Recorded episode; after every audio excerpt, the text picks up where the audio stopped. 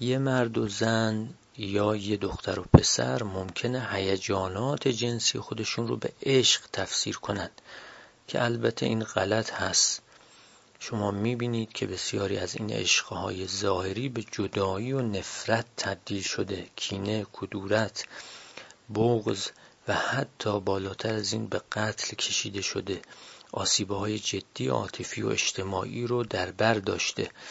خب فرزندی که شکل می‌گیره از برخی از حقوق محروم میمونه و اون زنی که در این وسط له میشه چرا که هیچ پشتیوانی برای پیگیری حقوق خودش نداره. پس سیغه موقت یک نوع تعهد پیوند پیمان دو طرف است. اما ازدواج سفید هیچ نوع تعهد و هیچ نوع پیوند و پیمانی بین دو طرف نیست. خب در عقد موقت یک احکام خاصی وجود داره. سیغه عقد مهریه مدت اما زنا و ازدواج سفید اینجور نیست. در ازدواج موقت دختر باکره باید اجازه پدر یا جد پدری رو بگیره.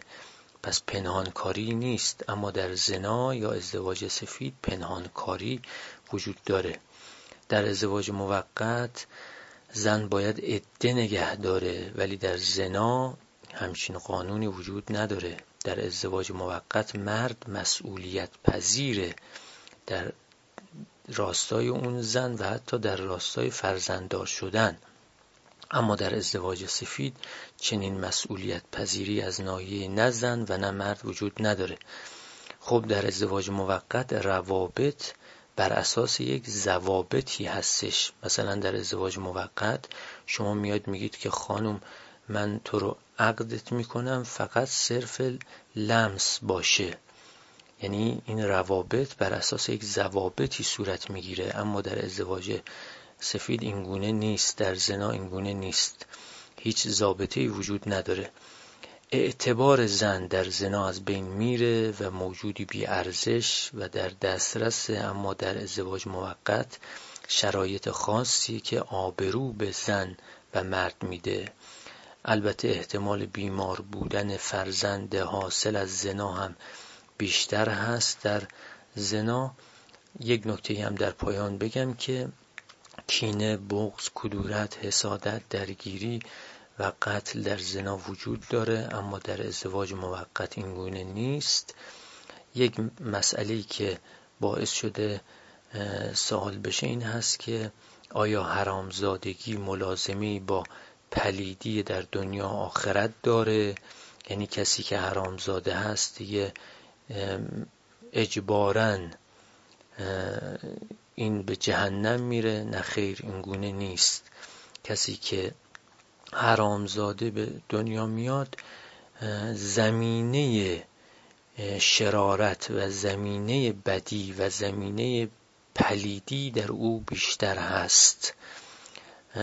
اون نطفه‌ای که منعقد میشه در حال حیز و در حال زنا زمینه بیشتری در چنین انسانی به وجود میاد. خب طبیعی هم هست علم روز هم مشخصه یعنی اون فرزندی که از روی, روی لاعبالیگری یا اباهیگری به وجود میاد از حیث وراست این علمی هم ثابت شده که چنین انسانهایی زمینه بیشتری درشون هست. اما اینگونه نیست که راه بسته شده باشه بلکه این فرزندی که حرامزاده هست امکان رستگار شدنش هم هست. یعنی باید با اختیار خودش در این دنیا تلاش کنه. عوامل محیطی عوامل ارث اینها شرایط خاصی که هست باید تلاش کنه تا کمال و سعادت خودش رو در این دنیا و مسیر صحیح خودش رو در این دنیا به دست بیاره. این گونه نیست که من بگم چون حرامزاده هستم پس جهنمی هستم. نه خیر. حرامزاده هست اما باید تلاش کنه مسیر صحیح رو پیدا کنه و راه معصیت رو نره تا به اون مقصد و مقصود خودش و کمال خودش برسه. دقت کردید؟ البته در روایات داریم که زمینه گناه در این گونه انسان ها بیشتر هست. کلامم رو ختم می‌کنم. با این روایت که یا علی دوست ندارد تو را مگر مؤمن و دشمن ندارد تو را مگر منافق یا زنازاده و یا کسی که مادرش در حال حیز به او حامله شده است. آقا رسول خدا میفرمایند هر کس با زن خودش در حال حیز نزدیکی کنه اگر از این دو نفر فرزندی متولد بشه به خوره و پیسی مبتلا میشه. پس این شخص تنها خودش رو سرزنش کنه. همتون رو به خدای بزرگ میسپارم.